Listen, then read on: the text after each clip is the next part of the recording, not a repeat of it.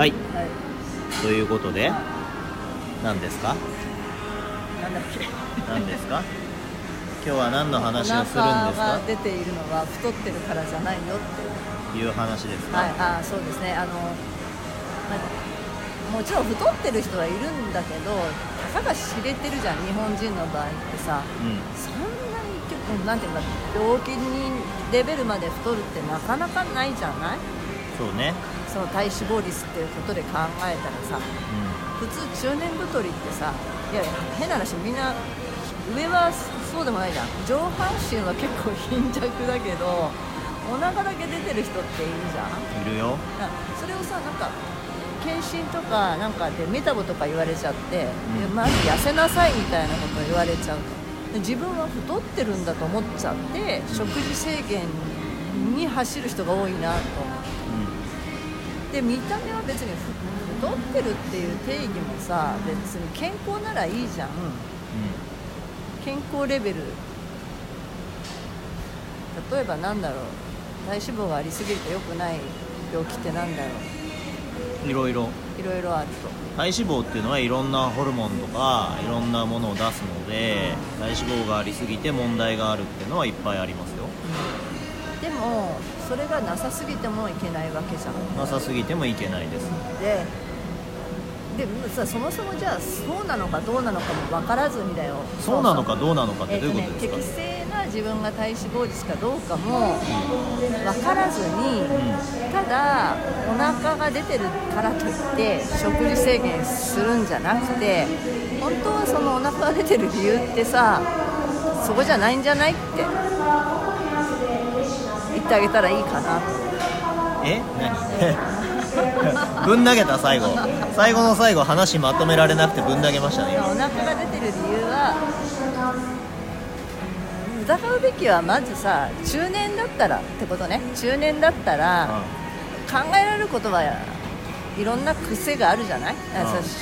もちろんちゃんと食事を改善するのは必要だよ、だけど制限していくっていうのはちょっと違うんじゃないっていう、だって栄養取らないんだからさ、死に向かうわけじゃんか、なんだか健康になろうとしてるのか死にたいのかよく分かんなくなってきちゃう、っていう話を、ぶん投げたんですか。そうもう僕にぶん投げたんですか。だっておじいちゃんでもいるじゃん、お腹だけぽっこり出ててさ、手足はすごい細くてさ、ガリガリなんだけどお腹出てる人、そういう人みんな、なんか腹筋運動すればいいのかなとか、もっと痩せればいいのかな、まあ、女性でもいるよ、はいどうぞはいどうぞじゃねえんだっつって、だからぶん投げんなっつって。いやでも間近にそういう人を見てて、で実際にそれが悩みで来るわけじゃん。入り口はそれでもいいよね。筋量を大きくしてちょっとかっこいい体になりたいと、そのかっこいい体になるためにまずは食事制限かいって話です。そうだね、そこそこ、はい、それを話せと、話してほしい、いいですか。じゃあ僕話していいですか。全然話まとまってないんですけど、その丸ごとぶん投げるスタイルでいくんですね。だから結局どうなりたいのって話なんですよ。いやだから死にたいのか元気になりたいのかどっちだって話で。元気になりたいわけじゃん。だってさ、お金、いやその体がね、かっこよくなるっていうのは一時的な目標じゃダメなんですよ。だって病気でかっこよくなったって意味ないわけだから。で、人間の体の病気っていうのはいろいろあって、一回になっちゃったらもう元に戻れない、不可逆なものっていうのがあるわけ。わかる？肝硬変とかなったらさ、もうその肝臓元に戻んないわけよ、でしょ。で、例えば糖尿病とかにもうなっちゃって、じゃあもう足が壊死して切りましたっつったら、もう足生えてこないわけだから、その不可逆なものの病気にかかったらダメだと思うわけ、で、ものによっては風邪ひいたとかっていうのは元に戻れるよ。でも視力を失いましたっつったらもう元に戻れないわけで、糖尿病から視力失う人とかもいっぱいいるし、そのだからどうなりたいのよって話なんだよね。だから何を一番優先にしたいのっていうのを本当にちゃんと考えてもらわなきゃいけなくて、じゃあ、腹筋がバキバキになりました、6個に割れました、でも病気になりました、どっちが良かったんですかって話になってくるじゃないですかね。じゃあお腹が出てますと、でも全体は細いですと、でお医者さんとかに行くとお腹が出てるんで痩せてくださいって言われるじゃないですか。いや全体がもう細いんだからそれ以上痩せる必要ねえんですよ。なのにお腹が出てるということイコール太ってるっていう風に解釈してしまい、じゃあ痩せてくださいって話になります。じゃあ痩せてくださいってことは僕は食べ過ぎてるんだなって思うわけじゃないですか。じゃあ食事制限しますよって、でも食事制限したところで別にそのお腹へっこまないわけですよ、きっとね。だってやってることが意味ないし違うんだから、全体は細いのにまして体脂肪率がこう30とか40とかじゃなくてさ、一般的な体脂肪率でじゃあ痩せてくださいって言われてどこをどう痩せればいいんだこれ以上って話になるでしょ。で女子とかも多いんですけど、お前その体以上に痩せたらもう死んじゃうぞっていう人たちいっぱいいるんですよ。お腹だけ出てるのよってどうなりたいの、私痩せたらいいのかなとかって言うでしょ。バカお前それ以上痩せたら死ぬからなっていう話なんですよ。病気になるから、その不可逆な病気になったらもう元戻れないからね。例えば上司で言ったら生理が止まるとかさ、それも戻ったら元に戻るわけじゃないってことになってるじゃん。そのなかった期間とか、そんなのね、そんなのちょっと勉強したら分かるんですよ。致命傷だよ。だって本来あるはずのものがなくなったらもうアウトなんだから、だからバカだっつうんですよ。食事制限とかしてんじゃねえバカって話でバカバカバカバカ言ってますけど、いやバカなんですよ本当に。でも身近でそういう人を見てさ、でどうしたいかって言った時に筋肉をつけたいと、で筋肉をつけていい体になるイコール体脂肪も減らすみたいな、こうなんかテンプレなんだよね。だから体脂肪が低いことイコールいい体なわけじゃないから、そうそうそうそう。だから何かちょっとほらそういう世界を見るとさ、それが正義とされているところもあるじゃん。僕の体脂肪率が 20% ぐらいありますからね。普通に腹の肉つまめるし、腹筋割れてないし、どうでもいいんですよそんなのは。数字なんかどうでもいいんですよ。見た目だと思う。だからその数字でばっかり追っちゃうと、だから結果見た目が変なになってるじゃん結局、ね、ヘロヘロになったり、中身は病気になってる。覇気がないからかっこよく見えないわけですよね。だからその理想の体っていうのをどこに置いてんのか知らないけど、飯は食える、もっと食える。でかくなりたいんだったら飯食わなかったらでかくなれないから、ね、ならないし、あとはだから筋トレしていてもさ大きくならないっていうのはさ、やっぱりやり方が違うんじゃないって話でさ、でやり方はその何を何回ではなくて、そのちゃんと狙ったところに入らない土台ができてないっていうことだと思うから、いや体の使い方が下手くそだからできないんですよ。だからその姿勢が悪くて結果お腹が出ちゃうんだよね。お腹が出ちゃうっていうのはね、太ってるからとかじゃないの、体脂肪率のね有無じゃないの。そう別に僕体脂肪率落とす気もないし、低くないし、どうでもいいし、興味本位で測ったことあるけど全く気にしてないし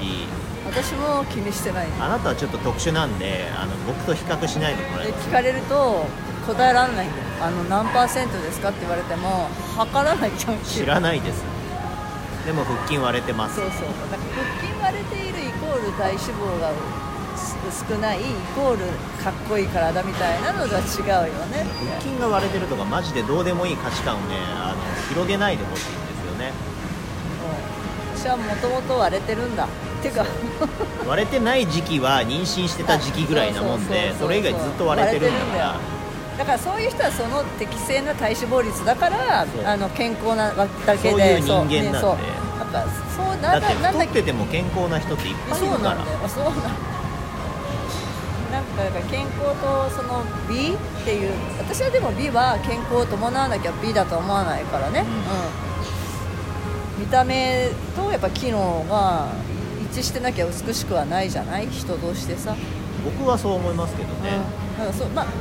私はそういう価値観だから、そうじゃない人はそうじゃなくていいんですけどね、なんだろう、無理やり作った、うん、無理やり筋肉を大きくして無理やり体脂肪率を下げて、その写真を撮るときみんなに見せるときのためだけに作った体が美しいと思うんだったら、それはそれでいいと思いますけど、でも僕はそうはなりたくないし、ご飯いっぱい食べたいし、普通に行きたいもんね、うん、なんか我慢して行きたくないもんね。食べたいもの食べたいし、やりたいことやりたいのためにやっぱり健康な体がなきゃ何もできないよね。その、見えないものだけどエネルギーっていうのがあって、そのエネルギー値の高さっていうのは我慢してる時にはないんですよ。やりたいことをやりたいようにやってる時にエネルギー値は高くなると思うから、美味しいものを食べて、大好きな筋トレをオラーってやってる時はエネルギー値がとても高いんですよ、絶対ね。だからあれが食べたいのに食べられないとかって言ってるやつはもうエネルギー値がめっちゃ下がってるので、だから筋トレもしなくちゃいけないっていうなんかになってると辛くなるよね、きっと。ああジム行きたいっていう状態の時の方がエネルギー値は高いんですよ。あ、モチベーションとかそういうことをなくして、本当はできるものが本当はやりたいことなんだよね。やりたいことっていうのは無意識にもやってるじゃん、うん、なんか